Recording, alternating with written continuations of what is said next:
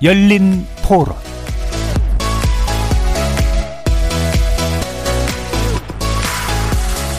안녕하십니까. KBS 열린 토론 정준희입니다. 정의 사건 양모에게 검찰이 사형을 구형했다는 것에 대해서는 적절했다 이렇게 생각이 들어요. 보육교사에 대해서 자질 검증이 좀 더 강화돼야 된다고 생각하고요. 보육교사님들의 처우 개선이 어느 정도 돼야만이 자긍심을 가지고 그게 이제 사회 분위기에 어, 영향을 어느 정도 받을 수 있다고 봅니다. 그거를 입증하기가 정말 힘들거든요. 피해자가 나이가 어리고 그런 부분을 국가에서 좀 조절할 필요는 있다고 생각합니다. 사실 문제가 터지기 전에 미리 법률을 정비한다든지 현장을 좀 살펴보는 그런 현장성이 있는 국회의원이 되셨으면 좋겠습니다. 아동학대 힘없는 사람한테 범죄 가하는 거에 대해서는 더 가중처벌을 해야 된다 생각을 해. 좀 캠페인이라든지 문제의식을 느낄 수 있게끔 많이 그런 걸 심어주는 게 필요할 것 같아요. CCTV를 확보를 해서 철저하게 어떤 책임감이고 구청이라든지 지방자치단체, 기초단체에서 더 철저하게 관리를 해서 모니터링 계속 하는 식으로 했으면 좋겠어요.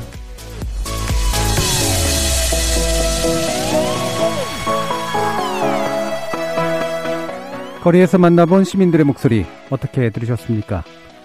오늘은 어린이날에 맞춘 논의 시간 마련했는데요. KBS 특집 기획 더 나은 삶 어린이가 안전한 대한민국 우리 사회는 과연 어린이 보호구역인가라는 주제로 아동학대 문제를 꼼꼼히 살펴보려고 합니다.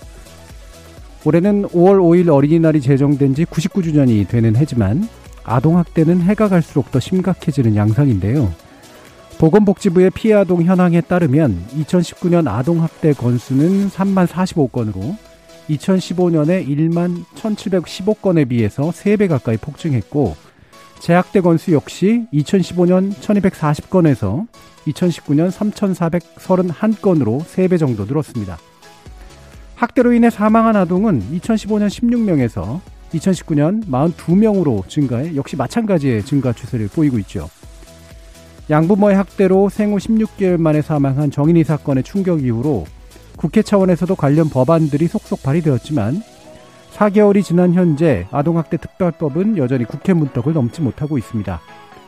아동학대 피의자의 대부분이 벌금 처벌조차 받지 않고 있는 상황에서 땜질 처방이 아닌 좀 더 근본적인 아동학대 근절 대책은 무엇인지 이야기 나눠보겠습니다. KBS 열린 토론은 여러분이 주인공입니다. 문자로 참여하실 분은 9730으로 의견 남겨주십시오. 단문은 50원, 장문은 100원의 정보 이용료가 붙습니다. KBS 모바일 콩, 트위터 계정 KBS 오픈, 그리고 유튜브를 통해서도 무료로 참여하실 수 있습니다. 시민 논객 여러분의 뜨거운 참여 기다리겠습니다. KBS 열린 토론 지금부터 출발합니다.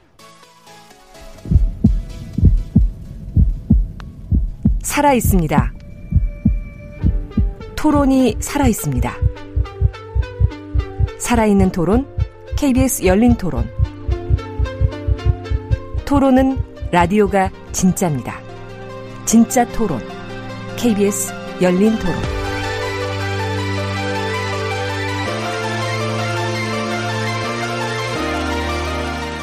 오늘 논의 함께 해주실 세 분의 전문가 소개해드리겠습니다. 이수정 경기대 범죄심리학과 교수 나오셨습니다. 네, 안녕하십니까. 승재현 한국형사정책연구원 연구위원 함께 하셨습니다. 네, 안녕하십니까. 국회 보건복지기 소속이시죠. 정춘숙 더불어민주당 의원 자리하셨습니다. 네, 안녕하십니까. 자, 어린이날에 이 문제를 논의하는 게 참 좀 마음이 아픕니다만, 이 아동학대 사건이 저도 좀 놀란 게, 이 통계치가 이렇게 증가 추세에 있다라고 하는 게, 어, 단지 아동학대 사건에 대한 민감성이나 수용성이 높아져서 그런 건가 했는데, 뭐 사망 사건도 늘고 있고 이런 것들을 보면, 이게 정말 사회가 흉악해져서 그런 건가, 아니면 또 다른 문제가 있는가 궁금증이 들지 않을 수가 없거든요. 어, 일단 원인에 대한 진단들 어떻게 하고 계신지 한번 말씀을 들어보죠. 어, 정춘숙 의원님 말씀부터 한번 들어볼까요? 뭐 아까 얘기하신 대로 지금 이제 아동 학대 건수가 계속 늘어가고 있는 추세입니다. 그래서 2016년도에 18,700건이었는데 지금 이제 한 3만 45건 예. 정도로 늘어서 2016년도에 비하면 한 61% 증가했다 이렇게 음. 지금 볼 수가 있고요. 어, 여러 가지 원인이 있겠습니다만 이제 여기에서 특별히 우리가 볼 것이 아동학대 중에서 부모에 의한 학대가 한 75.6%예요. 예. 그래서 이건 뭐냐 하면은 이제 한 측면이긴 하지만 아동을 아직도 미성숙한 인격체로 보면서 훈육을 당연시하는 이런 음. 사회적인 분위기와 영향이 크다 이렇게 좀 생각이 듭니다. 그래서 작년 그러니까 올해죠. 지난 1월 달에 이제 국회에서 이 민법에 있는 징계권 조항을 삭제를 했습니다. 예. 그래서 이 징계권이 어그 잘못해서 자녀 체벌을 정당화하는 이런 어 것으로 생각될 수, 여겨질 수 있다라는 측면에서 이걸 징계권을 이제 삭제를 했는데요. 실은 이 법 개정에 대해서 굉장히 반대가 많이 있었습니다. 만만치 예. 않게 있었죠. 그래서 아직도 뭐 과거에는 뭐 내 자식 내 맘대로 하는데라고 했다면 최근에는 어, 다 아이를 사랑해서 그렇다 혹은 잘 키우려고 하다 보니 이렇게 됐다라고 하는 측면이 또 많이 있습니다. 그래서 어, 아이들을 부모의 어떤 그 소유물이 아니라 존중받아야 될 독립된 인격체로 보는 것 어, 권리 주체로 보는 것 이런 것들이 어, 좀 인식의 변화 이런 게 근본적으로 필요하지 않나 이런 생각을 합니다. 예. 어, 지금 또 막상 또 생각을 해보니까 출산율은 줄어들었는데 음. 그럼 대상아동은 더 줄어들었는데 이게 많다는 건 비중이 늘어났다는 건가 이런 식의 또 심각한 생각까지 드는데 이수정 교수님은 어떻게 생각하고 계시나요? 아까 말씀하신 대로 이제 아동 학대에 대한 경각심이 음. 높아져서 신고도 훨씬 더 많이 되기 때문에 그 중에 일부는 이제 사건화가 되기 네. 때문에 결국에는 늘어난 측면도 틀림없이 있어 보입니다. 예. 그런데 이제 뭐 그런 가능성 외에 또 다른 가능성을 한번 생각을 해 본다면 뭐 의원님 말씀 그대로 다 제가 수용하고요. 예. 근데 추가적으로 좀 눈여겨 봐야 될 대목은 이제 2019년도에 아동학대 치사 사건으로 42명이 사망했잖아요. 네. 그런데 이 42명의 부모들이 어떤 사람인가 하는 것을 분석을 해보면은 음. 그 중에 한 반쯤이 10대와 20대 부모들이에요. 예, 예, 예. 그러니까 아동학대로 이제 사망에 이르게 하는 부모들이 뭐 최근에 일어난 사건들 보면 뭐 둘째 아이를 모텔에서 이제 사망에 이르게 한 엄마는 22살이고요. 그 아이에게는 첫째 그 이제 젊은이에게는 첫째 아이가 있는데 그 아이가 두 살입니다. 그러면은 이미 10대 때 그 동거와 임신과 출산을 했다는 얘기가 예. 되거든요.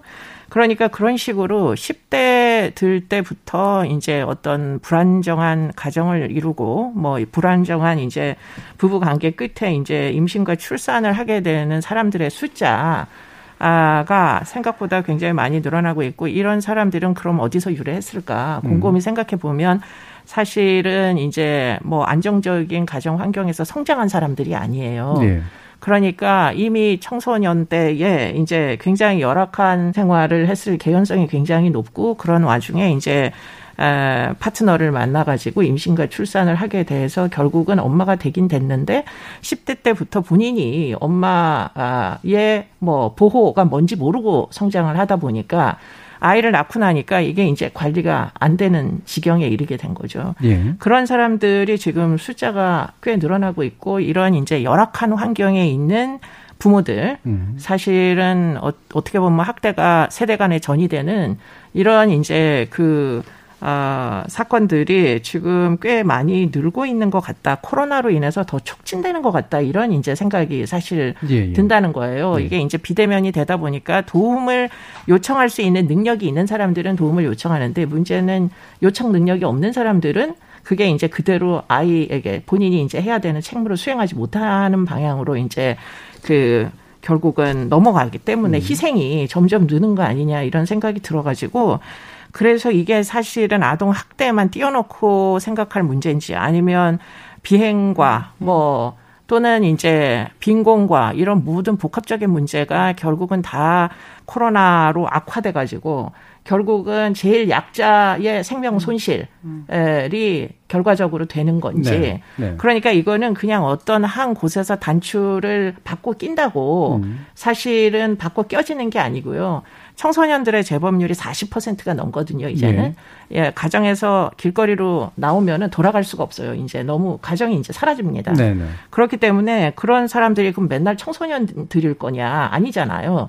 그러니까 결국은 그런 친구들이 지금 20대가 돼서 출산을 반복하면서 결국은 부모 노릇을 못하는 상황이 된다면 우리가 사실은 아동 이제 복지 예산 늘 물론 늘려야 돼요. 쉼터도 많이 말, 만들고 그런데 문제는 그것만 해가지고 이게 개선될 건지 그게 이제 굉장히 고민입니다. 예, 네. 예. 그럼 승재현 박사님 말씀도 한번 들어볼게요. 이렇게 음. 전문가 의원님하고 또 교수님 말씀이 워낙 어, 전체적인 내용을 다 아울러 주시고 가장 중심적이고 가장 중요한 부분을 짚어 주셨기 때문에 제가 조금만 말씀을 더 이제 올리면 아까 말씀드렸다시피 사망 사고가 낳는 가정들은 분명히 그 아이를 기를 수 있는 배움이 없던 가정이라는 것은 명확해요. 10대가 네. 아이를 출산하고 난 다음에 아이에게 사랑을 한다는 의미에 대해서는 인내하고 용서하고 배려해야 되는데 아이는 당연히 울고 보채고 나의 모든 삶을 전적으로 빼앗아가는 존재임에도 불구하고 그런 상황이 안 만들어져 있다. 이 부분이 분명히 사망사고에 대한 학대사고에 대한 정대 요인은 100% 맞다라는 말씀을 드리면서 또 한 가지 말씀드리면 제가 이제 아동 학대를 여러 가지 이제 연구를 하면서 아동 학대에 대한 법리 발전은 굉장히 빨라졌어요. 네. 다른 법제도에 비해서는 그래서 육체적 학대뿐만 아니라 정서적 학대, 방임뿐만 아니라 민법 아까 의원님 말씀 주셨다시피 917조의 훈육군까지 이제 폐지되어 있는데 여전히 이 가정을 지키는 부모들은 핵가족으로 되어 있고 그런 것을 이렇게 받아서 발전시켜야 되는데 내가 부모로부터 받았던 옛날에 그 가정교육이 머릿속에 있는 거예요. 그러면 예. 아이는 당연히 때려야 되고 아이는 말 듣지 않으면 혼내야 되는 이런 사고 방식에 머물러 있다 보니까 아이들에게 학대를 하게 되고 이 아이들에게 학대가 되면 지금 같은 경우에는 다 어린이집이나 다른 장소에 가서 신고 의무가 부여되어 있는 거잖아요. 그렇기 때문에 법의 발전 어떻게 보면 아동 학대와 관련된 법은 굉장히 어, 발전되어 있지만 거기에 대해서 그 부모들의 교육은 굉장히 뒤처져 있다. 그래서 종래에는 용인됐던 행위들이 전부 다 아동학대 사건으로 포섭되다 보니까 기본적으로 아동학대 숫자는 늘어나는 것이고 좀 죄송스러운 말씀이지만 훈육군이 폐지되고 난 다음에는 이 숫자는 늘어날 수밖에 없다. 네. 왜냐하면 사회의 펀더멘탈에 대한 기본적인 학대의 개념을 바꾸지 않으면 이 학대 숫자는 계속 늘어날 수밖에 없는 것이 아닌가 그렇게 생각합니다. 예. 음. 그럼 이제 법리는 사실 비교적 빨리 발전했는데 오히려 그것 때문에 그 일종의 사회 지체 현상이 발생함으로써 음. 실제로 학대로 취급될 수밖에 없는 이제 건수들이 지속적으로 증가할 수밖에 없는 그런 어떤 구조적인 요건에 좀 놓여 있는 것 같은데요. 어, 그러면 이 법리의 발전이 이제 인식이 따라오지 못하면서 생기는 문제도 물론 하나가 있겠지만 어, 처벌이나 대처의 실효성의 문제도 이제 그런 좀 따져봐야 될 텐데 방금 그 승조영 박사님께서 말씀해 주셨기 때문에 이런 법의 적용 과정에서 생기는 문제들은 뭐가 있다고 생각하세요? 보통 이제 아동 학대 사건을 좀 분석을 해보면 음. 한 3천 건 중에 입 그러니까 기본적으로 뭐 3분의 1 정도만 형사 사건이 되었고 네. 좀 그냥 그 시청자 여러분들께서 정확하게 딱 몸에 와닿게 말씀을 드리고 싶으면 아동 학대 범죄자 중에 100명 중에 99명은 벌금조차도 내지 않았다라는 네. 거죠. 왜냐하면 아동학대 사건이 나오면 그 아동학대 사건이 형사사건으로 포습이 돼야 되고 형사사건이 포습되었을 때 그게 아동학대라 할지라도 5년 이하의 징역. 그지만 여전히 아이를 가리키는 아이를 기르는 부모에게 어떻게 형벌을 과할 수 있느냐라는 법원의 온정주의적 예. 시각들이 예. 이제 음, 담겨져 있으니까 아동 학대 사건에 있어서 첫 번째 형량이 너무 낮다라는 점은 분명히 있다라고 보이는 거고요. 또 하나는 앞으로 계속 우리가 이야기를 해야 되겠지만 원가정 보호주의를 그렇죠. 지금 가지고 있기 때문에 예. 집으로 돌아가야 될 아이가 있는데 그 부모가 실형을 살면 과연 그 아이를 누가 맡을 수 있을 것인가에 대한 사회 안정망이 없는 상황에서는 그렇죠. 제가 판사라 할지라도 이 부모에게 정말 나쁜 행동을 했지만 실형을 주고 아이와 완전히 단절을 시켜 놓으면 아이에 대한 부작용이 더 크다. 아이의 교육 환경이 더 나빠진다라는 생각이 든다면 형량을 강화할 수는 없을 것이다. 그래서 뭐 의원님하고 교수님이 말씀 주시겠지만 이런 부분에 대한 사회 안정망이 먼저 만들어지지 않고서는 음. 지금의 형벌의 약화는 어떻게 할 방법이 없는 어, 악, 그러니까 최선의 수단은 아니지만 차선의 수단으로서 형벌은 강화되기는 어렵다 이렇게 말씀드립니다. 예. 그렇게 온정주의적인 측면 처벌에 있어서 그다음 원가족 어 원가족 보호라고 하는 예. 그런 원칙 같은 것 이런 게 현실적으로 이제 안정만이 부족하기 때문에 생기는 문제일 텐데 이 모텔 아이 사건 음. 같은 경우도 역시 마찬가지로 그렇게 해서 생기는 네. 과정들이 좀 있었잖아요. 외로 음. 분리됐기 때문에 생겼던 문제들도 좀 있었고, 그러니까 체포됐기 때문에 생겼던 음. 문제도 좀 있었고요. 자 이런 게 참 어려운 문제인데 정춘숙 의원님 어떻게 보세요? 글쎄요, 그 지금 사실은 이제 지난 그 1월부터 그 아동학대 문제가 굉장히 사회적으로 문제되면서 네. 이 원가정 보호 원칙이라는 거에 대한 굉장히 음. 논란이 있었습니다. 네. 지금도 이제 마찬가지인데요. 그 아까도 말씀드렸지만은 2019년 자료만 보면 3만 45건 중에서 부모의 학대가 75%인데 여기서 그 조치 결과가 원가 정 보호가 83.9%예요. 그러니까 거의 대다수가 돌아갔다 이렇게 보면 되는 건데 이거에 대해서 사실은 반대하는 분도 계십니다. 근데 네. 그렇지만 또 그것을 찬성하는 분도 계셔서 예를 들면 아동복지법에 보면은 국가와 지방자치단체는 아동을 가정에서 분리해서 보호할 경우에 신속히 가정으로 복귀할 수 있도록 지원하여야 한다 이렇게 돼 있어요. 근데 그러다 보니까 우리는 이 신속히 가정의 복귀에 굉장히 방점을 두는 거죠. 네. 근데 원래 이 원가정 보호의 원칙이라고 하는 것은 첫 번째는 원가정이 약용 책임을 다하고 두 번째 원가정이 그 책임을 다할 수 있도록 국가가 지원을 하고 그다음에 세 번째는 원가정에 문제가 생겼을 때 그 문제를 치유하도록 하는 모든 과정을 포괄하는 개념이에요. 네. 근데 이제 우리가 우리는 이렇게 보지 않고 이제 굉장히 신속한 복귀만을 강조를 하다 보니까 사실은 이 아동 학대의 원인 문제가 해결되지 않은 상태에서 음. 그대로 아이가 원래대로 다시 돌아가 버리게 되는 거죠. 음. 그래서 원래 유엔에서 얘기했던 이 지침이라고 하는 것이 아동을 분리했던 원인이 해결되거나 사라진 경우에 원가정으로 네, 돌아가는 네. 것 이걸 얘기하는 겁니다. 그래서 뭐 음. 알코올이 있었던 가족이 있다면 알코올 문제 해결이 됐다든지 경제적으로 이제 빈곤했다면 그 문제 해결을 했다든가 뭐 폭력적인 부분이라면 그것에 대한 교육 훈련이 이루어졌다든가 이런 전제가 있는데 전제 없이 그냥 그 원가정 보호의 원칙. 그러니까 사실은 한 측면을 보면 사회적으로 이 아동학대 피해 아이들을 서포팅할 수 있는 시스템이 부족하기 때문이 때문에 뭐 네. 훨씬 더 이거를 더 강조한 부분도 있다. 그래서 음. 그 원래의 뜻과 취지와 다르게 어 사실은 반대하게 되는 음. 예, 이런 측면이 분명히 있었습니다. 그래서 예. 어, 시스템, 이 기본적으로 서, 어, 서포팅 시스템 이 필요한 거죠. 예, 그러니까 이 원칙이 잘못됐다기보다는 이 원칙을 뒷받침하는 체계 문제가 이제 부족했기 때문에 생긴 현상일 텐데 지금 재학대 비율도 되게 좀 높기 때문에 사실 더 문제가 아니겠습니까, 이수정 교수님? 네, 재학대 비율이 굉장히 높습니다. 3천 건 이상 정도는 예. 재학대를 계속 반복하는 그런데도 이제 결국 의원님 말씀대로 원가정 복귀를 원칙이라고 음. 우리가 계속 이제 사례 관리를 한다고는 하지만 사실 가정 안에서 들어가서 관리하는 게 아니잖아요. 그렇죠. 그러니까 무슨 일이 있는지 알 수가 없는 거죠. 음. 그렇기 때문에 그런 와중에 재학대 끝에 인명피해가 나는 거로 음. 보이고요. 사실 지금 인명피해가 나는 사건을 아보전이라고 이제 민간 단체에서 모르는 사건들이 아닙니다. 예. 이미 알고 있었는데 문제는 적절한 시기에 개입을 하지 못하여 어 결국은 인명 피해가 나는 것이 이제 반복되고 있는 거죠. 근데 이제 아까 그 저는 좀 약간 생각이 다른데요.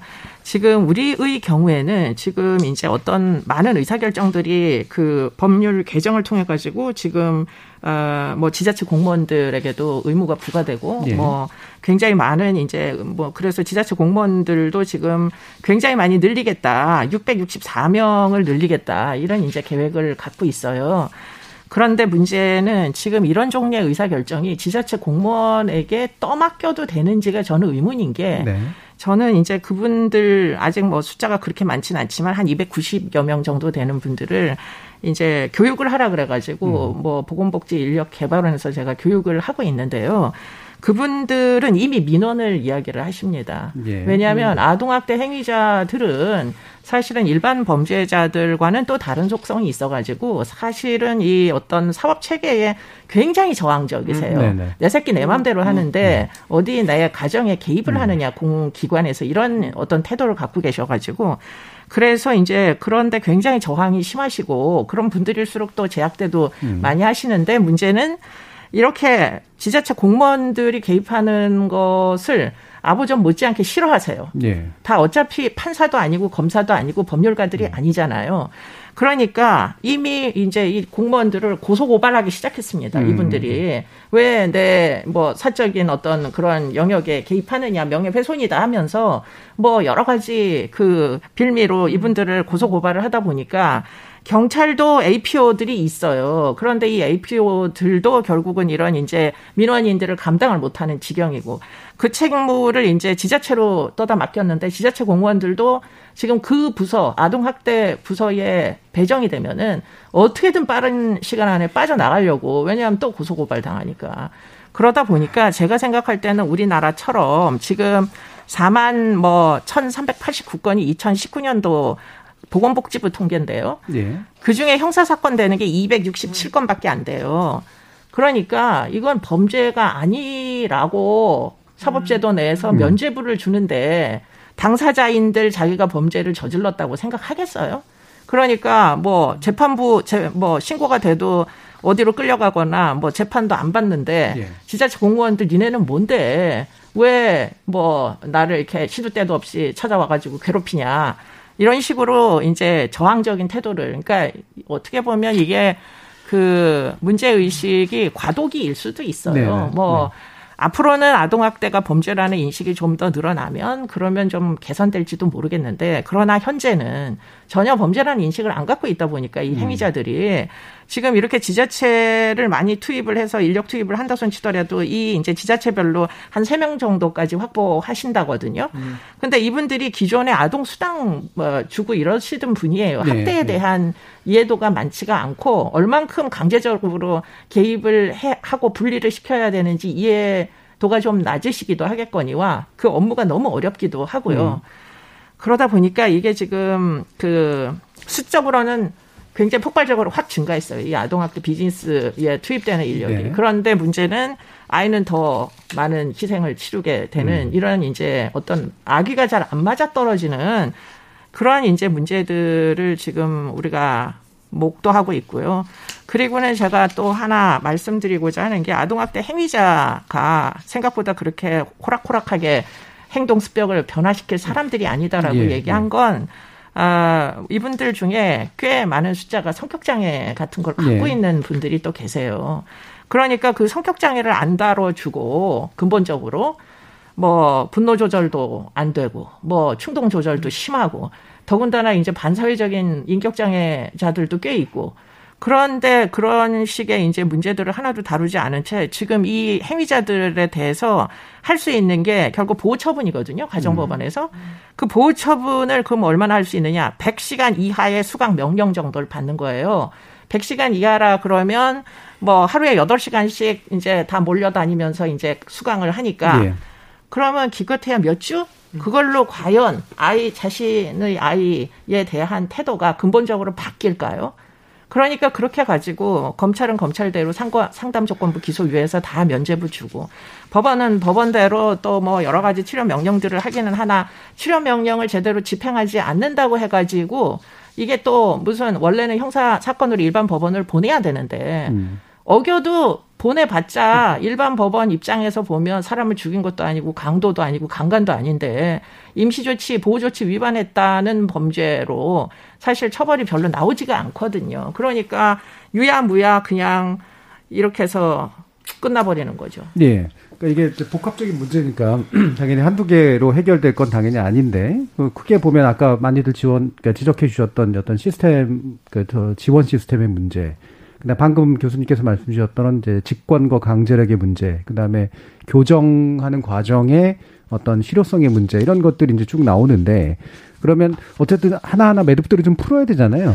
그러면 지금 말씀해 주신 부분을 그냥 들어보면 좀 어렵더라도 형사사건화를 좀 시켜서 어느 정도 처벌성에 대한 그, 그 어떤 사회적 인식을 좀 제고하고 실질적으로 강제력이나 개입력을 좀 높이는 것이 좀 필요하다 이제 이런 이제 생각으로 읽히거든요. 승재원 박사님 어떠십니까? 어, 처벌의 강도를 높이는 게 정말 필요한다, 필요하다라는 점은 동의를 하지만 그 전에 예. 아까 저희가 이야기했다시피 사실 아동 학대 사건의 부모를 처벌하는 게 능사는 아니거든요. 예. 부모가 아동을 학대하지 않도록 만드는 게 능사인 것이고 음. 그 부모 아동 학대로부터 아이를 보호하는 게이 네. 아동 학대는 첫 번째 top priority number one의 형사 정책이라면 아까 저희들이 고민했다시피 뭐 이수정 교수님하고 그다음에 의원님하고 저희들 국회에서 많은 논의를 했었는데 외국 같은 경우는 아까 시각이 바뀌어서 아동 학대를 딱 하면 아 어차피 그럼 분리된다.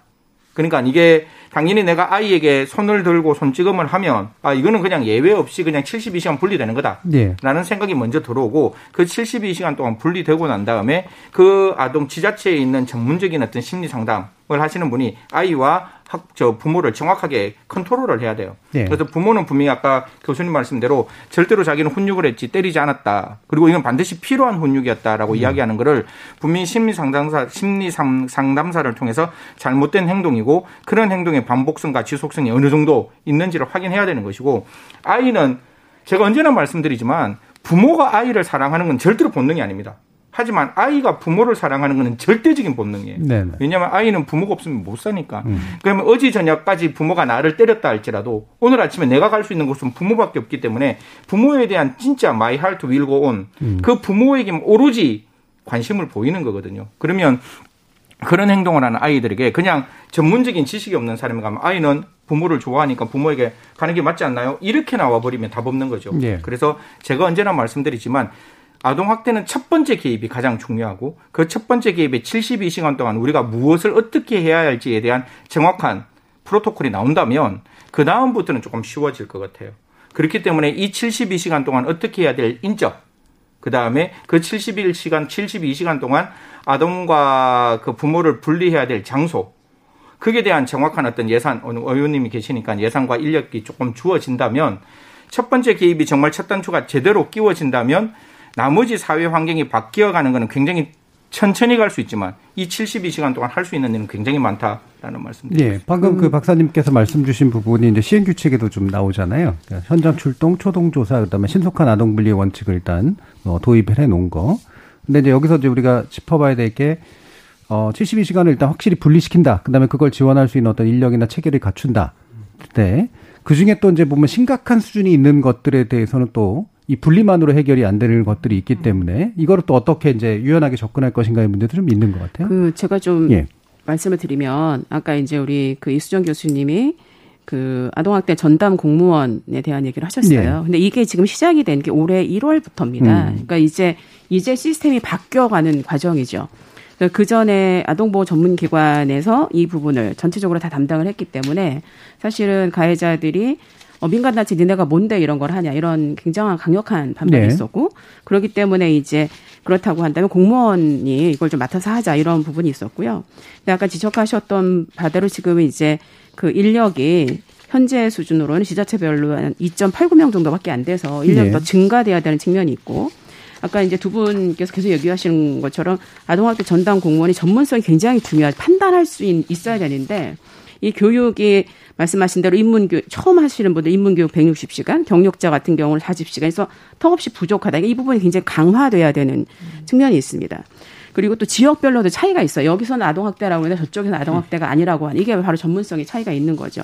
그래서 사실은 좀 감안하셔야 되는 부분이 이제 시스템이 막 바뀌어서 어, 경찰이 이제 수사하고 뭐 이런 부분을 하고 그다음에 여기 아동학대 전담 공무원들이 이제 뭐 그 부모들과 관련된 여러 가지 일들하고 이제 앞보전에서 상담을 중심으로 이런 식으로 지금 이제 시스템 바뀌고 있는 과정이기 때문에 이 부분에 대한 게 하나 있고 또 하나는 가장 중요한 것 중에 하나는 이 공무원들 아동학대 전담 공무원들이 여러 가지 고소를 당하거나 이런 부분이 네. 있거든요. 이 부분에 대해서는 반드시 국가에서 책임져 준다라고 하는 것이 분명히 있어야 됩니다. 지금 이제 좀 전에 이제 그승 교수께서 말씀하셨는데 지금 즉각 분리제도 같은 경우가 굉장히 필요하죠. 필요한데 지금 한계가 저희가 쉼터 굉장히 부족해요. 그래서 아이들이 갈 데가 없어지는 이런 문제가 있어요. 그래서 지금 전국에 총 그 76개소가 있는데 어, 이 정도 갖고는 뭐 수용 인원 513명 정도밖에 안 돼서 턱없이 부족하다. 그래서 올해 같은 경우에 지금 이제 29개를 더 만듭니다. 예. 네, 이 정도 이것도 지금 굉장히 부족한 상황이어서 앞으로 이 부분이 더 보강되어야 한다. 그래서 지금 계속 이제 얘기해 주셨는데 사실은 시스템이 이제 과거에서 이제 좀 바뀌고 있는 이런 예. 과정이고요. 그렇다고 그러면서 이제 이 공무원들의 전문성들을 높일 수 있는 것들 그리고 책임을 좀 덜어줄 수 있는 부분 이와 함께 아이들이 갈 수 있는 그러니까 지금 말씀하신 72시간 그 분리라고 하는 부분이 지- 실제로 실효성 가, 가지기 위해서는 이런 시설이라든지 서비스가 그 강화돼야 전- 되는 점 이런 부분이 있습니다. 그래서 지금 이제 시스템이 바뀌고 있는 이런 과정이기 때문에 그이 과정에 이제 많이 채워서 음. 어, 또 실효성을 담보해야죠. 예, 이수정 교수님 더 보완하실 부분. 글쎄, 저는 일단은 뭐, 어, 이런 어떤 그 변화의 그 방향은 제가 볼 때는 계속 우리나라에서 선택한 일종의 이제 복지 영역으로 네. 어, 아이는 일단은 분리해가지고 좀 더 좋은 환경에서 성장을 네. 일시 하더라도 어쨌든 분리를 쉼터 같은 데 이제 보내려고 했고, 물론 뭐 지금 숫자는 늘어나고요. 음. 그런데 이제 행위자들은 뭐 보호처분 정도를 네. 해서 이제 법원에서 이제 처리를 하게 이렇게 그 하는 게 우리나라의 이제 추이였다면 근데 이제 곰곰이 생각해 보면 그 절차에 법원은 별로 그 역할이 포함되어 있지 않아요. 네. 네. 그렇기 때문에 문제는 이제 그 행위자들 머릿속에 이게 자기가 징역살이를 갈 수 있는 범죄다라는 생각이 없단 말이에요. 일단 기본적으로. 음. 왜냐하면 아까 형사사건 267건 처리하는 나라에서 네. 4만 명이 행위를 해도 아동학대를 해도 어쨌든 자기는 처벌을 안 받잖아요. 예. 네. 그러니까 그거 그 전제를 그대로 놓고 그 전제를 그대로 놓고 예산을 마구 많이 많이 배정하고 지자체의 역할을 많이 비중을 높이고 그래서 지자체는 지자체대로 네. 뭐 경찰은 경찰대로 경찰은 임시로 이렇게 자, 잠깐 들어갔다 나오는 이제 그 역할밖에는 안 해요. 지금 우리나라의 이 처리 절차를 보면은 음. 그럼 그렇게 가지고 이 행위자가 어쨌든 이게 대단한 일이라는 생각이 있어야 이게 자기 행동을 바꿀 거잖아요. 음. 그런데 그게 될까? 저는 이제 그 대목에서 영미권 국가에서는 그럼 왜 법원이 이렇게까지 개입을 하고 법원이 외국 아, 그러니까 뭐 영미권 국가의 전담 법원들은 보호 처분도 하지만 형사 처분도 같이 해요. 그렇기 음. 때문에 우리나라는 형사 법원으로 따로 또 이송 보내야지. 근데 그게 한 3개월 동안 애는 죽는단 말이에요. 그러니까 그렇게 안 하고 전담 법원을 두고 거기서 이제 아이도 뭐 친권 제한해가지고 법적인 절차, 적법한 절차에 어, 따라가지고 분리를 하고 가해자는 가해자대로 이제 뭐 무슨 수강 명령을 했는데 만약에 계속 안 온다. 네. 그러면은 보호 처분 냈던 거 그냥 형사 처분으로 징역살이 보내버리고 이런 식으로 강력한 강제권을 지닌 에이전트가 들어가게 된 연유는 이 사람들이 만만하지 않기 때문이었을 거라는 거예요. 네네, 네. 근데 우리의 경우에는 이게 이제 복지 혜택 정도를 주면서 좀 달래보려는 이런 방식의 취지. 라고 저는 계속 읽혀요, 이게. 물론 뭐 음. 예산도 많이 배정되고 쉼터도 많이 배정되고 그러면 이전보다야 낫겠지만 예. 근본적으로 행위자가 내가 하는 행동이 이게 범죄라는 인식을 가질지가 기본적으로는 음. 의문이 든다는 거예요. 근본적으로. 예. 예. 여기 기본 방향성의 문제인데, 그럼 뭐두 가지가 물론 지향하는 바는 물론 똑같습니다만, 이걸 좀 더 복지의 영역으로 이제 사회 서비스 영역으로 이제 케어하려고 하느냐, 아니면 좀 더 강력한 개입과 형사 사건화를 통해 가지고 이제 경각심을 명확히 주고 교정 효과를 노리는 방식으로 이제 가느냐 이 부분일 텐데요. 이게 뭐 양당 간에 결정할 문제는 아니긴 하겠습니다만 그럼 이제 강력한 이제 개입의 영역들을 조금이라도 지금보다는 좀 더 넓히는 게 좋지 않겠느냐라는 게 이제 이수정 교수님의 의견이시니까. 근데 이제 많은 뭐 분들이 형사 사건화를 음. 얘기하시면 징역을 생각하세요. 네. 그게 아니고 그게 아니고 형사 사건화 해도 음. 다양한 음. 처분이 음. 적용되게 하면 됩니다. 예, 예. 뭐 치료 명령, 정신과 예. 가서 상담 받아라 예, 이런 중간들을 많이 만들자는 그렇죠. 그렇게 뭐 조건부 처분을 음. 현저하게 늘려가지고 약도 먹게 하고 그렇게 해야지 되는 건데 지금 우리 경우에는 형사 사건화를 하라고 하면 전부 징역살이 보내라는 거냐? 예. 체포하고 뭐 분리가 엄마 아빠가 다 감, 이 교도소로 가버리면 애는 누가 키우냐 이렇게 생각을 하는 게 네. 제가 느낄 때는 약간 오해인 것 같다라는 네. 생각이 많이 들어요. 네, 그러니까 네. 그 이게 이제 가정폭력 사건하고 되게 같이 같이 그렇죠. 가는 거죠. 네. 아동, 아동 학대나 음. 아내학대 같이 가는 거니까. 그래서 저는 이제 이수정 교수님 말씀에 기본적으로 동의합니다. 예. 그때 사건들을 우리가 분리를 할 분리해서 볼 필요가 있다. 그래서 예를 들면은 어, 초기에 굉장히 강력한 개입, 뭐 아까 72시간 말씀하시고 음. 그러면서 이게 분리하면서 거기서 판단을 하게 되죠. 그 예. 그 판단할 때 그런 전문적인 개입이 필요한 겁니다. 아까 뭐 마동학대 전문 뭐 예. 전담 공무원이라든지 이게 판단을 하면서 이것이 뭐 피해자가 굉장히 상황에가 뭐 있다든지 아니면 장기적으로 지속됐다든지 음. 뭐 반복이 되었다 이런 경우에 어떻게 처리할 거냐. 그래서 이제 이수정 교수님 말씀대로 음. 어 형사적인 절차를 밟아서 뭐 상담이나 무슨 여러 가지 뭐, 뭐 치료나 이런 것들을 하는 거. 그와 동시에 이 피해 아이들에게는 아이들이 어, 안전하게 지낼 수 있는 곳, 아까 말씀드린 뭐 쉼터의 음. 확보라든지 이런 것이 동시적으로 갈 수밖에 없는 것이다. 음. 예. 그런데 어, 동의하는 바는 아직도 그럼에도 불구하고 아이들은 부모가 키워야 한다라고 하는 아주 뿌리 깊은 믿음 음. 이런 것들이 사실은 우리에게 적극적인 행동을 이제 어렵게 하는 게 아닌가 음. 어, 그런 생각이 듭니다. 그래서 두 가지가 다 필요한데 어, 두 가지 다 지금 부족한 게 그게 음. 우리의 지금 현실인 거죠. 네. 음. 박사님 말씀. 예, 형사정책적으로 제가 이제 스토킹 범죄, 그다음 아동학대, 그다음에 음. 가정폭력에서 무슨 얘기를 하는가 하면 우리 형사법상 벌금에도 집행유예가 가능하고 음. 그다음에 징역형에도 집행유예가 가능해요. 그러면 우리가 이 사람에게 500만 원 벌금을 주고 끝낼 것이냐 그게 아니라 500만 원의 집행유예를 해주면 집행유예 가장 좋은 거는 보호관찰을 붙일 수 있어요. 네. 그러면 500만 원 갖고 네가 치료해라.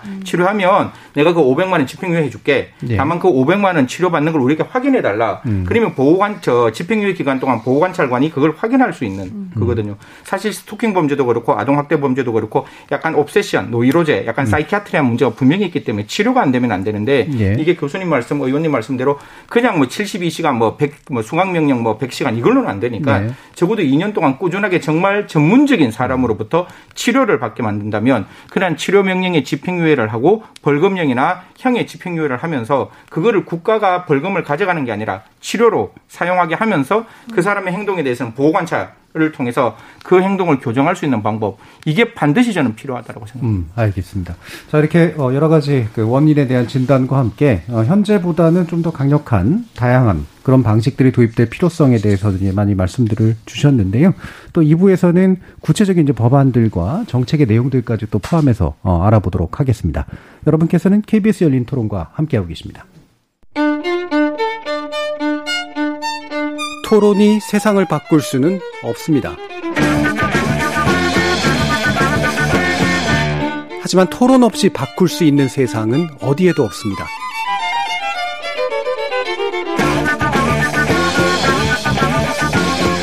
세상의 선한 변화를 갈망하는 당신. 정답이 아니라 질문의 힘을 믿는 당신. 우리 KBS 열린 토론에서 만납시다.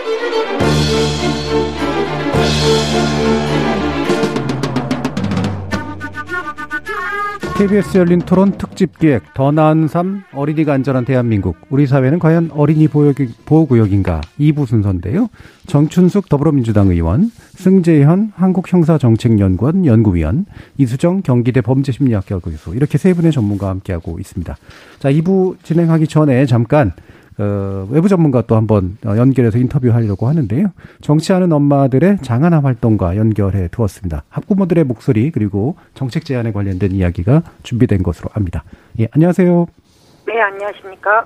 자, 지금 아동학대 특별법 제정 필요성 많이 주장이 오셨고 실제로 진행에 또 상당히 이제 관여하신 거로 아는데 이게 왜 필요한지를 한번 좀 요약해서 얘기해 주시죠. 어, 네, 간단히 말씀드리면요. 이 특별법의 골자는 그 공적인 진상 조사를 하자는 겁니다. 예. 심각한 아동학대 사망 사건, 예컨대 양천 사건이라던가 또 천안 사건이라던가 2019년 9월에 인천의 목검 사건이라던가 저기 보도는 되지만 사실 그 가해자 처벌 이외에 거기에서 그 죽음에서부터 우리가 재발 방지 대책을 어, 찾아내질 못하고 있습니다. 그렇기 때문에 진상조사를 반드시 해야 된다는 것이고요.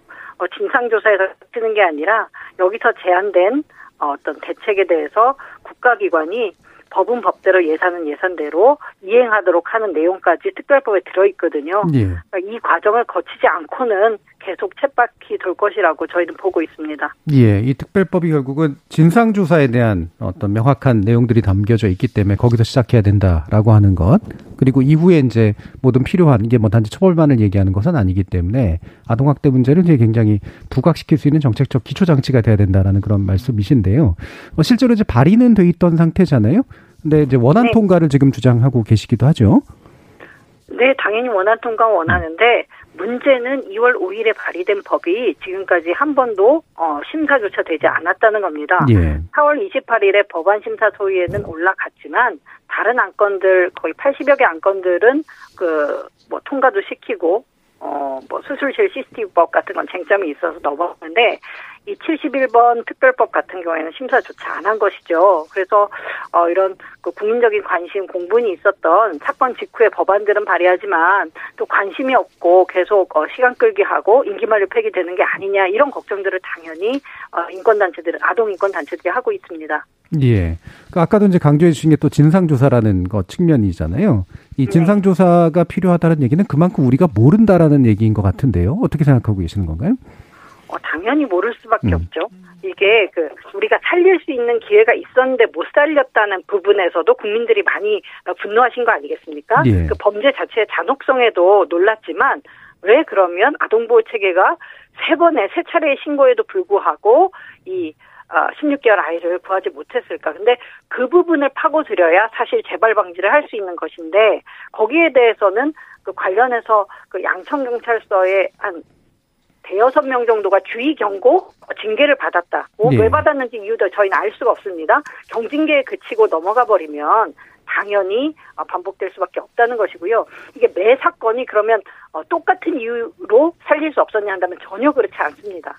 어떤 경우에는 정말 어, 관련된 뭐 아동보호 전문기관 또는 공무원 또는 경찰들이 뭐 직무유기나 기타 등등 범죄적 요인으로 어, 살리지 못한 경우도 있겠지만 이미 그 비범죄적인 요인으로 예컨대 그 관련한 공무원들은 일을 잘했는데 제도에 문제가 있어서 사실 구출을 못했을 때도 있고 또는 제도는 문제가 없는데 당시에 그 관련된 어떤 그 일을 하는 사람들이 잘못해서 사망에 이를 수도 있고 이게 케이스마다 다르지 않습니까? 예. 근데 늘 뭉뚱그려서 넘겨버리면 음. 다음에 어떻게 이 같은 일이 반복되지 않을 거라고 우리가 생각하겠습니까? 예. 하고 이런 진상조사가 한국에서만 뭐 최초로 하자는 게 아니고 이미 영국이나 미국에서도 최근까지도 진상조사를 국가주도로 해왔기 때문에 한국은 어, 늦게나마 시작하자 이런 어, 법입니다. 예. 아동학대가 왜 발생하는가, 그리고 그 case by case마다 이 사례의 특성이 뭔가, 그 다음에 왜 처리가 잘 안 되는가, 이런 것들에 대한 전면적인 어떤 우리의 사회 이해가 필요하다. 그리고 그걸 토대를 둬서 이제 정책이 제대로 구성이 된다라는 말씀이신데요. 그럼 마지막으로 지금 입법에 대해서 당연히 이제 촉구해야 되는 것과 함께 이미 진행되고 있는 행정 측면에서 도 뭔가 정부가 관심을 기울여야 될 부분이 있을 텐데, 뭐 예컨대 이제 보육기관에서 학대라든가 이런 것들이요. 어떤 측면에 대해서 좀 강조 말씀해 주실 수 있을까요? 아, 뭐 너무 많습니다. 네. 저기 뭐 진상조사 안에도 이 단체에 있다 보면 여러 뭐 제보 민원이 많기 때문에 정말 많은데 그 이 피해 아동의 관점에서 이 조사나 뭐 수사나 이런 것들이 이뤄지는 게 너무 중요한데 전혀 그렇지 못합니다. 예. 이 예컨대 아동학대 사망자가 아니라 생존자들이 많지 않습니까? 음, 신고가 되고 그렇다면 수사해서 가해자를 찾는 것도 문제지만 사실 이 피해 아동들의 뭐 마음이나 몸 다친 것들을 치료하는 게 우선인데요. 아까 말씀하신 보육기관 어린이집 학대 사건 같은 경우에도 아이들은 어떤 어떤 뭐 상담 치료 이런 도움을 제대로 받지 못하고요. 이게 그 아동학대 사건이 뭐 CCTV를 확인하고 수사기관에서 그 조사를 한 다음에 아동학대로 판명된 이후에야 뭐 5회 또는 10회 무료 상담 이렇게 제공하고 있는데 예. 선진국의 경우에는 최초의 사건의 수사와 치료가 동시에 이뤄지고요. 어, 미국 같은 경우에는 소아정신과 의사가 그 아이를 진료하면서 그 과정에서 피해 사실들, 그러니까 수사기관과 연계해서 피해 사실을 거기에서 꺼냅니다. 그렇기 때문에 그 뭐 한국과의 상황은 너무 그 거리가 멀고 예컨대 한국은 그 지금 뭐 CCTV를 뭐 완전히 재판 끝날 때까지 부모들이 그 받지도 못하거든요. 예, 예. 근데 CCTV가 사실 범죄를 밝혀내는 증거이기도 하지만 치료하는 분들 입장에서는 이 아이를 제대로 트라우마를 치료하기 위한 아주 어, 꼭 필요한 어떤 치료의 도구인데 음. 이런 것들을 어쨌든 가해자 어, 입장에서 불리한 정보기 때문에 주지 못한다는 이유로 막 1년 더 이후에나 받는다는 이런 말도 안 되는 상황들이 현장에 횡행하고 있고요. 예. 뭐, 뭐이 자리에서 지금 뭐 정부에 촉구할 건 너무 많은데 이런 것들을 그 어쨌든 객관적으로 밝혀내기 위해선 진상조사가 있어야 되지 않겠습니까? 예. 예, 그래서 어, 국회가 특별법을 더 미루지 않았으면 예. 하는 마음입니다. 예, 이런 보육기관 같은 경우도 뭐 CCTV가 됐던 뭐 초동 수사가 좀 제대로 이루어지고 피해자 가족들에게도 제대로 된 정보가 좀 제공되는 이런 부분에도 또 행정적 일단은 더 어, 관심을 기울여야겠네요.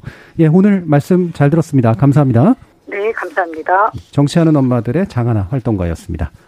짧은 인터뷰 내용 들으셨는데요. 어, 진상조사 문제를 이제 가장 우선순위로 놓고 지금 강조하고 계시잖아요. 승재원 박사님 이 부분 뭐 충분히 동의하실 것 같긴 한데요. 아, 예, 뭐 100% 동의를 하고 지금 뭐 말씀 구구절절 다 옳은 말씀이십니다. 음, 사실 정인 사건이 제일 처음에 일어났을 때 제가 제일 처음에 했던 말 중에 하나가 도대체 경찰이 왜 이렇게밖에 못했을까에 대한 정말 땅을 치고 진짜 어, 통곡할 마음같이 되게 마음이 예. 아팠는데요. 어, 지금 같은 경우에도 사실 왜 그렇게 했느냐에 대한 진상조사가 있어야 저는 어떤 행동에 대해서는 책임이 필요하고 그 책임이 주어져야 다음 행동에 대해서 조심하고 더 깊이 들여다볼 수 있다라는 생각을 가지기 때문에 뭐 진상조사라는 게 이제 필요하다라는 점에서는 동의를 하고 앞으로 사건이 일어났을 때에도 다만 이제 아까 그럴 수는 있어요. 이게 뭐 제가 경찰 편을 뭐 드는 건 아니지만 그 부모들이 정말로 생떼를 부렸을 때 그리고 부모들이 고소고발할 때 저는 의원님 말씀에 너무 마음이 놓였는데 정말 그 부분에 대해서는 국가가 또 정부가 조금 책임을 더 줬으면 좋겠습니다. 분명히 아이를 보호하기 위해서 국가 공권력이 행사되었을 때 그 국가 공권력의 행사가 그 부모의 어 때법에 의해서 그 행동이 뭐 또 다른 징계로 넘어가서는 안 된다. 지금 네. 같은 경우는 부작이고 몰라서 전문성이 없어서 했는 거는 100% 징계를 받아야 되지만 그 일을 잘 하기 위해서 한 예. 행동에 대해서 그거에 있는 부모들의 어떤 진정 고소 때문에 그런 행동이 멈추어지는 거는 반드시 또 막아야 한다 이런 예. 말씀드리겠습니다. 공무원들이 잘하기 위해서 하는 일 칭찬받는 적 별로 없잖아요. 잘못한 거에 대한 징계는 많이 받아도. 그래서 이제 인센티브가 잘 안 생기는 이제 그런 경향들이 좀 있는데 정춘수 의원님 아까도 뭐 그 문제 강조해 주셨습니다만 어, 직접 담당하시는 또 입장에서 지금 진행이 좀 밀리고 있는 듯한 느낌에 대해서는 또 어떻게 좀 우리가 이해해야 그 될까요? 지금 이제 말씀하신 내용이 이제 양천 아동학대 사망 사건 등 진상 조사 및 아동학대 근절 대책 마련을 위한 특별법인데요. 이제 이게 지금 발의가 되어 있고요. 또 많은 의원님들이 여기 같이 하고 계십니다. 예. 저도 같이 하고 있고요. 저 오늘 또 오다가도 봤는데 죽음에서 배울 의무 이제 이렇게 네. 써 있더라고요. 음. 근데 굉장히 중요한 법이고 음. 뭐 시급하게 통과돼야 된다고 생각하고 있습니다. 그리고 그러나 이제 모든 법들이 언제나 이렇게 어그 논의하는 과정을 보면 또 디테일하게 또또 그 얘기가 되는 부분이 있습니다. 근데 이제 의미가 있- 이 법이 또 돼서 의미가 있는 거는 그 동안에 여러 여러 가지 아동 학대 사건 또 사망 사건이 많이 있었지만 어, 제대로 된 이 보고서가 없었어요. 네. 네, 있었다면은 단 2014년에 울주 아동 학대 사망 사건에 대한 그 이서연 보고서 이게 하나밖에 없어요. 근데 이제 아까 이제 장하나 활동가도 말씀하셨지만 영국 같은 경우가 여기 이제 클린비 보고서라고 보고서. 하는 음. 것이 생기면서 이걸 2년 동안 조사를 했거든요. 네. 자, 그래서 어 2004년에 아동법을 제정해서 아동학대 대응 시스템을 크게 변화시키는 그런 일들을 했습니다.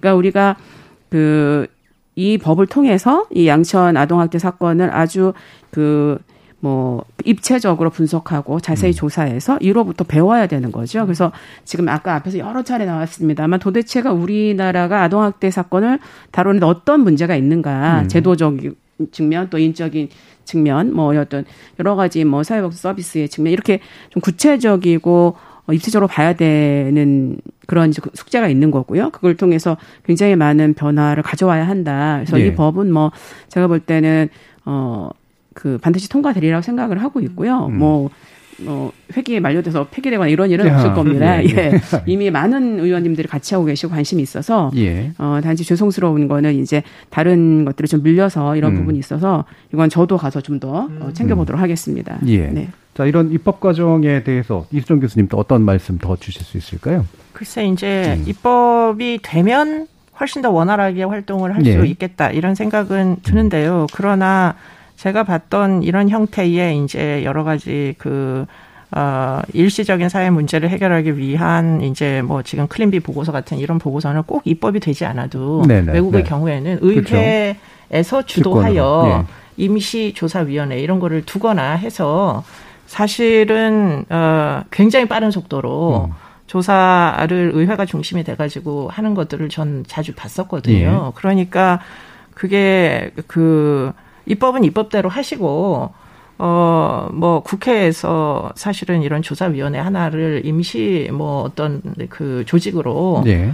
어, 두시면 어떨까. 음. 뭐, 일단 두고 난 다음에 입법이 되면 이제 법적 근거를 뭐 이렇게 지원을 해주면 훨씬 더 조속히 처리되지 않을까. 음. 지금 금년에는 아마 틀림없이 50명 이상 사망할 거예요. 이미 음. 이제 보도된 사건만 거의 몇십 건이거든요. 예, 예, 예. 그러면은 지금 이 추세를 중단시키려면 사실은 국회가 나서 주시지 않으면 이런 이제 법률 같은 경우에 정부 부처는 다 싫어합니다. 이거 만드는 거. 예. 당연히 싫어하겠죠. 경찰청이 동의할 리 없을 것이고 예. 뭐 다른 부처도 보건복지부도 별로 안 좋아할 것 같고 네. 할 테고. 네, 뭐 국회에서 하시는 수밖에는 없어 보이고요. 그냥 임시위원회 하나를 좀 조사위원회 같은 걸 좀 만들어 주시면 당장이라도 예. 예, 조사권이 충분하지 않겠지만 음. 뭐 그건 뒤늦게 입법이 되면 보강할 수 있으니까 예.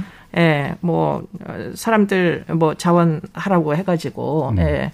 시작하는 게 저는 지금 필요하지 않을까 싶습니다. 예, 예. 예. 영국 같은 데는 사실 이게 또 의원 내각제기도 하고 의회가 가지는 주권이 굉장히 세니까 네, 네, 네. 예산도 음. 잘 쓰고 그다음에 음. 위원회도 잘 구성하잖아요. 조사도 음. 사실 비교적 굉장히 잘 되는 편인데 음. 우리 국회 상황에서는 사실 이런 방안에 대해서는 또 어떻게 얘기하실 어, 수 있을까요?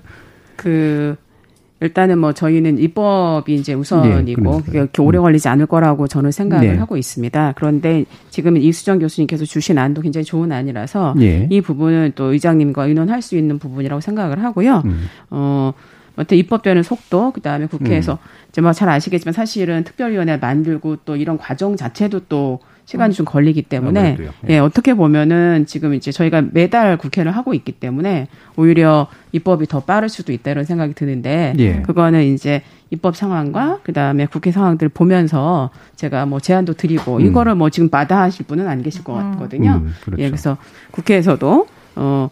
뭐 이런 임시 뭐 조사위원회든 그러니까 임시조사 뭐 특별위원회든 아니면 입법을 통해서든 어, 음. 보다 신속하게 음. 신속한 방향을 선택해서 진행할 수 있도록 하겠습니다. 예. 정부 측에 제가 네. 제안을 한 가지 드리겠습니다. 사실 정부에는 국외 장관과 아동 정책 조정 전문가들이 모여서 아동 정책의 기본을 음. 만들어내는 아동 정책 조정 위원회가 만들어져 있어요. 음. 사실 지금 이제 총리께서 이제 곧 이제 뭐 후보자에서 이제 총리로 가신다는 전제하에서 말씀드리면 거기서도 충분히 이런 TF와 이런 활동은 충분히 할 수 있는 부분이 있는 거거든요. 네. 그래서 사실 의지만 있으면 어떠한 방법이든지 이런 진상조사가 어렵지는 않아요. 그러니까 음. 국회 차원에서도 해야 되는 것이고 국회만 하는 게 아니라 행정부에서도 해야 된다라고 네. 생각. 그걸 둘 다 양수겹장으로 국민과 그 음. 행정부의 의사가 같이 이렇게 합쳐서 같이 나가야 이게 상생의 어떤 시너지가 더 만들어지는 거기 때문에 저는 아동정책 조정위원 좀 적극적으로 좀 움직였으면 음. 하는 마음입니다. 뭐좀 음.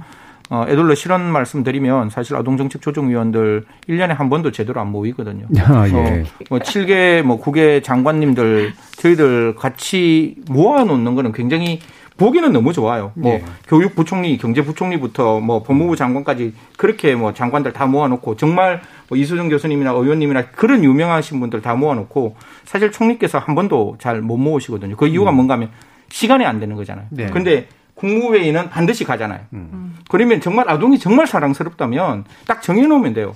뭐 분기에 언제쯤 언제 하겠다. 그럼 장관이 그 시간 비워놓으면 되는 거고 총리가 의지가 있으면 이건 할 수 있는 부분이니까 이런 부분은 뭐 지금 새로운 총리가 오시면 좀 그런 부분을 음. 좀 잘좀 좀 살펴주셨으면 조금 애둘러 실은 말씀 드렸습니다. 예. 음. 애두르진 않으신 것 같은데.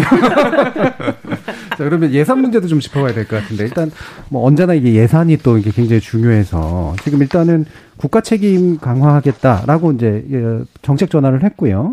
아동학대 관련 예산이 국가 보조 사업으로 전환이 됐는데 복지부가 다루지 못하고 있는 이유는 뭔가요? 왜는? 그 지금 이제 정말 저희도 답답한 일인데요. 네.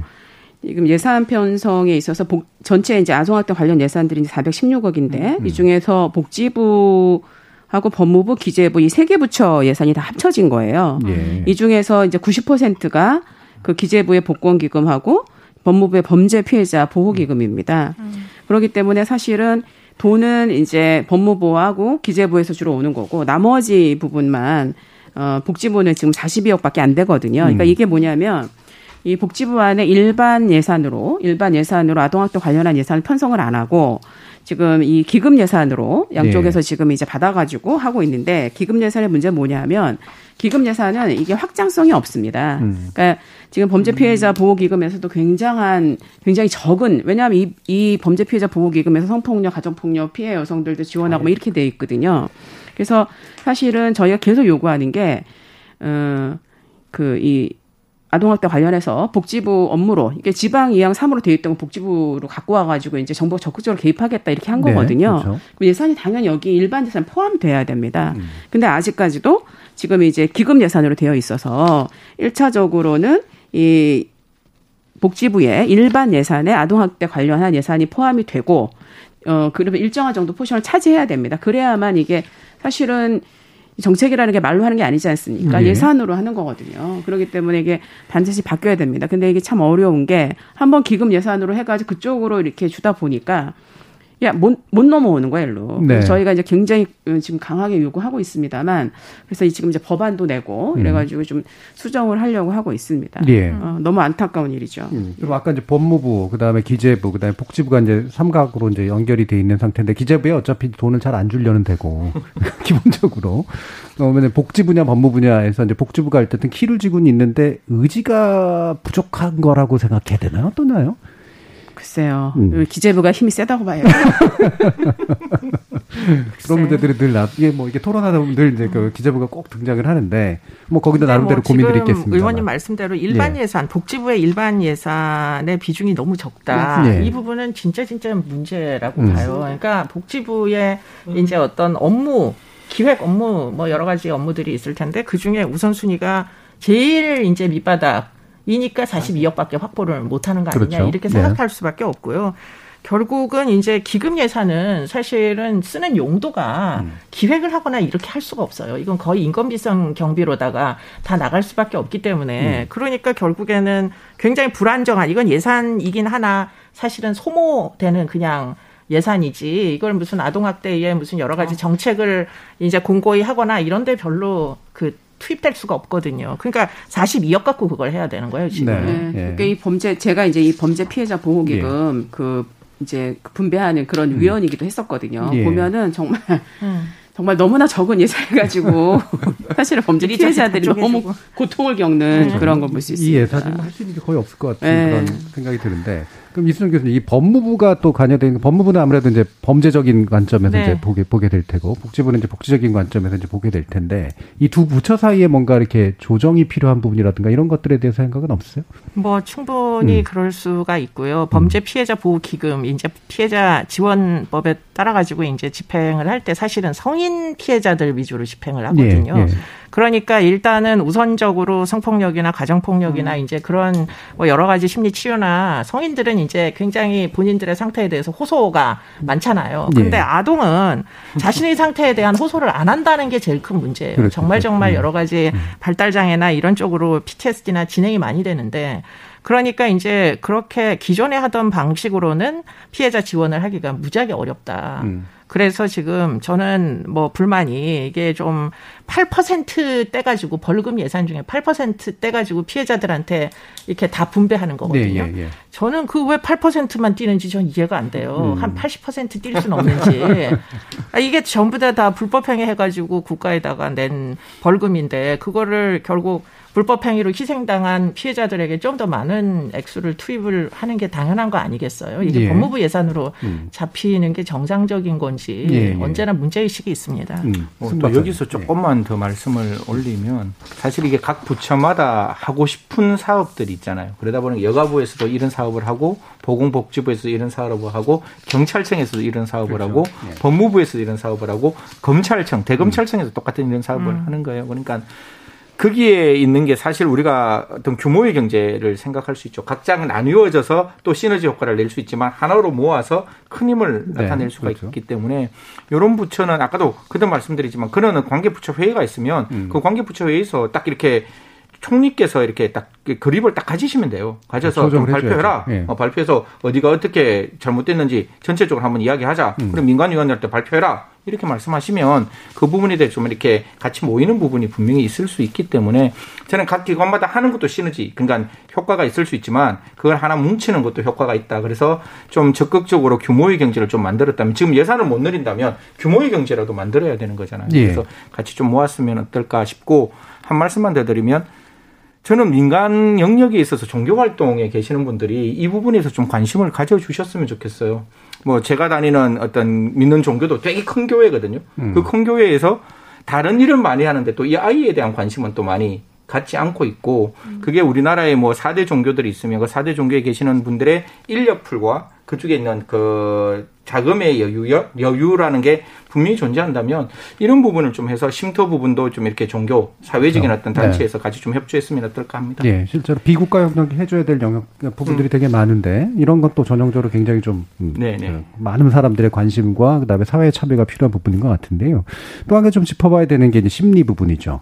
이 심리 치료, 아동 심리 치료 이게 굉장히 중요할 테고 또 뭐 부모에 대한 뭐 기타의 교육들도 중요할 텐데 어떤 부분이 좀 뭐 많이 부족하겠지만 부족하면서 또 어, 보완돼야 되는지 이수정 교수님께서 말씀 주시죠. 글쎄 지금 뭐 아까 그 행위자도 네. 정상적인 네. 사고를 하지는 않는다 그러니까요. 말씀드렸고요. 네. 피해 아동의 경우에는 이제 본인이 얼마나 지금 위험한 상황인지 호소도 하지 못한 채 네. 음. 사실은 장기간 이제 이런 학대나 또는 성학대도 많거든요. 친족에 그렇죠. 그렇게 되면은 나중에는 뇌가 다 망가져요. 음. 그냥 그런 상태로 내버려 두면은 그렇기 때문에 거의 50% 이상 정신질환을 앓고 있다 이렇게 전제하는 게 맞을 거고요. 음. 그리고는 그냥 일시적으로 어큐트하게 약물 치료 정도를 해가지고는 절대 이게 어, 회복이 발달 속도를 따라잡기가 어렵습니다. 그러니까 음. 장기적인 이제 어떤 심리 치료나 이런 것들이 필요한데 음. 심리 치료 인력이 우리나라는 너무 취약하게 너무 적다. 음. 그렇기 때문에 전문적인 이제 역할을 할 사람들을 키우는 것도 한 번쯤은 생각을 해볼 필요가 있다 이런 네. 생각이 드는 게 쉼터에 다 있어야 되는 거예요. 그렇죠. 이 아이들이 결국 쉼터로 가잖아요. 근데 쉼터는 그야말로 말 그대로 그 명칭대로 전문적인 기능을 하지 않아도 되는 기관처럼 우리나라는 인식을 하고 예, 예. 그냥, 그냥 아주 네, 뭐 아주 작은 인 건비성 네. 경비만 주면 아이들 그냥 기저귀나 갈아주고 이런 네. 데가 쉼터라고 생각하지만 사실은 그렇지 않단 말이에요. 이미 뇌가 망가지기 시작한 아이들에게 결국은 발달 속도를 따라잡을 만큼의 굉장히 양질의 뭐 인지 활동을 할 수 있는 놀이치료든 뭐든 그렇죠. 잔뜩 줘야 되는데 네. 그거를 지금 전제하지 않고 지금 모든 그 뭐 계획은 이제 짜여져 있죠. 그런 음. 건 음. 너무 아쉬운 부분이죠. 예. 네. 정치수 의원님 어떤 대책들 좀 논의해 그, 보시는 것들이 있을까요? 이제 음. 지금 말씀하셨습니다만은 음. 이 보통 이렇게 시설을 운영하거나 이런 분들 좀 얘기를 들어보면 아동 시설이나 노인 시설이 제일 어렵다 그래요. 네. 왜냐하면 네. 이게 장기 시설이 될 수가 있거든요. 음. 근데 이제 우리는 그런 계획을 잘 안 세운다는 겁니다. 그래서 아까 이제 그 지금 말씀하신 대로 예를 들면 단기로 아이들이 머물어서 다시 원가정으로 복귀할 때에 음. 어떤 그 상담과 시스템이 있어야 되고 그다음에 말씀하신 대로 아주 장기 혹은 성학대 음. 피해 같은 경우에는 완전히 굉장히 장기가 되고 음. 아주 인텐시브한 그런 그 개입이 들어가야 되거든요. 음. 그 부분에 대해서는 또 다른 곳에서. 그래서 예를 들면은 이 시스템들이 좀 구분이 될 필요가 있고 예를 들면 이제 지금 이제 어 저희가 보건복지부에 그 어, 국가 트라우마 센터 이런 것들을 지금 이제 두고 되어 있거든요. 국립 어, 정신의 건강센터를 중심으로 해서 거기에 이제 그 한 몇 년 전에 이제 법을 좀 개정을 해서 일반적인 가정폭력 피해자들이나 이런 사람들 상담 받을 수 있게 되어 있습니다. 근데 이제 그 부분에 좀 더 전문적인 또 개입을 필요로 하게 하고 그래서 어. 그 처벌과 또 교육과 그러니까 가해자에 대한 처벌과 교육과 뭐 재사회화 이런 부분이 돼야 네. 되는 게 하나 있고 이 피해자에 대한 보호와 또 지원과 서비스가 돼야 되는 이게 이제 같이 가야지 되는데 이 아이들에 대해서는 지금 아까도 말씀하셨습니다만 영국 같은 경우 처음 학대 시작할 때부터 사실 상당히 장기간에 음. 음. 어 상담받을 수 있는 이런 사람들이 지정이 되는 거에 비해서 우리는 굉장히 단기적이고 간헐적이더라. 근데 음. 이제 아이들 상담 같은 경우는 어른이나 달라서 다른 여러 가지 툴이 필요합니다. 음. 그래서 뭐 놀이 치료를 하기도 음. 하고 뭐 모래 치료를 하기도 하고 여러 가지 방식들이 있고 아이들이 훨씬 접근할 수 있는 방법이 있어서 있어야 되기 때문에 그 전문성이 훨씬 높아져야 되는 데 사실은 그 상담하는 전문가들한테 그렇게 비용을 주지 않아요. 예, 그래서 예, 예. 사실은 자원봉사하는 심정으로 다니거든요. 음. 그래서 국가가 개입을 할 때 장단기 혹은 긴급한 개입, 그 다음에 장기적인 개입 이런 건 좀 구분이 되고 마땅한 그에 대한 보상 이런 것들이 한꺼번에 이루어져야 됩니다. 근데 지금은 그 상담이나 이런 부분은 굉장히 아주 부족한 그런 상황이죠. 예. 마찬가지로 예산이 많이 거기는 수반이 돼야 음. 되는 음. 그런 또 과제가 있습니다. 예. 그냥 구석 구색 갖추기식으로 되는 경우들도 굉장히 좀 많을 것 같고 뭐 짐작해 보건데 이렇게 말 그대로 봉사하듯이 전문가들이 동원돼야 되는 그런 경우들도 있어서 이런 것들도 되게 중요하다라는 지적이셨네요. 자, 그럼 마칠 시간인데 지금까지 이제 나온 여러 가지 말씀들 가운데 혹시라도 좀 부족한 부분이 있었거나 지금 재현하고 싶으신 바 있으시면 한 1분 정도씩 들어보도록 하겠습니다. 먼저 정춘숙 의원님 말씀부터 들어볼게요. 먼저 그 어린이날인데 이런 어린이날 그 좀 더 희망적인 음. 음, 말씀을 더 나눴으면 좋았을 걸 좀 가슴 아픈 그렇죠. 이런 네. 얘기를 나누게 돼서 좀 안타깝긴 하지만 사실 이런 논의가 계속 많이 되어서 사회적으로 알려지고 또 우리에게 필요한 것들을 함께 지혜를 모으는 오늘 또 저는 나와서 이렇게 두 분 선생님께 음. 좋은 지혜를 얻었습니다. 숙제를 받았는데요. 어, 굉장히 감사하게 생각하고요. 어, 무엇보다 아동학대가 범죄다라고 하는 음. 어, 우리 사회의 인식이 좀 전환되는 게 가장 필요할 것 같고요. 어, 정부에서는 이 아동학대 범죄를 예방할 수 있도록 하고 피해자를 지원할 수 있는 어, 그런 적절한 지원일 수 있도록 하게, 예, 해야 된다고 봅니다. 저는 국회에 있으니까 아무래도 그런 법률적인 정비 또 예산을 확보하는 문제 또 아까 말씀 주신 대로 뭐 법률이 안 된다면 또 국회에서 할 수 있는 다른 방식으로 예. 이 아동학대 문제를 보다 적극적으로 어, 개입할 수 있도록 하겠습니다. 또 아이들은 우리의 미래이며 또한 현재이기 때문에 어, 이 문제를 국회 적극적으로 해결할 수 있도록 열심히 노력하겠습니다. 네, 예. 감사합니다. 아동 문제에 대해서 뭐 계속해서 애써오신 의원님이라는 걸 잘 알기 때문에 아마 많은 청취자 여러분들도 동감하실 겁니다. 자, 그러면 이수정 교수님 말씀 들어볼까요? 네, 뭐 지금 앞으로 많이 좋아질 거라고 생각합니다. 의원님 같이 관심을 가져주시는 분들이 많이 계셔서. 아, 근데 제가 추가로 드리고자 하는 말씀은 아동 학대 에 는 모든 범죄의 시작이다, 시작이다. 이렇게 이제 음. 보여요. 아동 학대, 가출, 음. 결국 비행 그리고는 다시 또 세대 간의 아동 학대를 대물림하는 음. 뭐 그리고는 결국은 범죄자가 되는 거죠. 이런 그 경로를 좀 끊어주세요라고 진짜 진짜 얘기하고 싶어요. 음. 코로나로 이런 경로는 진짜 더 가속화되고 있거든요. 그렇기 때문에 이런 이제 어떤 뭐 국가적 위기 가 2년 이상 지속되는 경우에 저는 암나 네. 앞으로의 우리의 미래는 굉장히 암담해질 가능성이 매우 높다고 생각이 들어서 어쨌든 이번에 꼭 무슨 일이 있더라도 2021년은 지금 이 아동 학대만큼은 일단은 단추를 좀 다시 잠그는 그런 기회가 됐으면 좋겠습니다. 네. 예. 자, 그럼 마지막으로 아, 마지막으로 박사님. 예, 말씀 올리면 아직도 여전히 사회적인 통념은 저희 같은 전문가 입장하고는 많이 다르다는 걸 그렇겠죠. 제가 많이 느낍니다. 특히 검찰 시민위원회 활동을 하다 보면 아이가 폭행을 당해서 왔는 사건에 대해서 많은 분들이 어, 부모가 했는데 저걸 음. 어떻게 예. 처벌을 해? 저거는 문제가 없는 거 아니야라는 생각들을 많이 하세요. 근데 아동복지법에는 분명히 아동에 대한 체벌은 육체적 체벌은 절대로 허용되지 않는다라는 것과 아동에 대한 정서적 어떤 학대, 그 다음에 방임도 분명히 아동 학대로 되어 있습니다. 그래서 모든 국민들이 이런 생각의 통념을 좀 바꾸시고 사실 핵가족화 되어 있기 때문에 아동의 학대가 있을 때 그 아동을 막아줄 수 있는 사람이 아무도 음. 없거든요. 그래서 저는 모르겠습니다. 조금 약간 올드한 패션이지만 반상회 같은 게 조금 더 또 활성화되었으면 하는 마음도 좀 있어요. 사실 이게 같이 모이고 같이 보면 분명히 내, 내 새끼라는 그러니까 이게 공동체 한 아이를 키우기 위해서는 한 마을이 필요하다는 말이 예. 있듯이 좀 반상회 같은 거 조금 새롭게 만들어져서 우리 저 집 아이가 어떻게 크고 있는지 그리고 저 아이가 우리 집 아이와 같은 그런 어떤 1차원적 Gemeinschaft의 음. 어떤 사회가 조금 더 다시금 만들어졌으면 절대로 old fashion이 나쁜 게 아니라 예. old fashion이 아동의 학대를 막을 수 있으면 그런 통념을 바꾸어 갈 수 있는 그런 어떤 사회적인 어떤 모임들이 조금 활성화되었으면 하는 예. 마음입니다. 국가의 확장뿐만 아니라 사회 확장도 사실은 굉장히 중요한 부분으로 어, 생각이 됩니다. 자, 오늘 KBS 열린 토론 어린이날 특집으로 마련했는데요. 어, 이 귀한 시간 이것으로 모두 마무리하겠습니다. 오늘 토론 함께 해주신 이수정 교수님, 그리고 승지연 연구위원님, 그리고 정춘숙 의원님 세 분 모두 수고하셨습니다. 감사합니다. 감사합니다. 매년 역대 최고의 슈퍼 예산이라고 부를 만큼 우리 정부의 예산 규모는 지속적으로 늘고 있지만 국가의 손길을 필요로 하는 부분도 또 그만큼 늘고 있죠.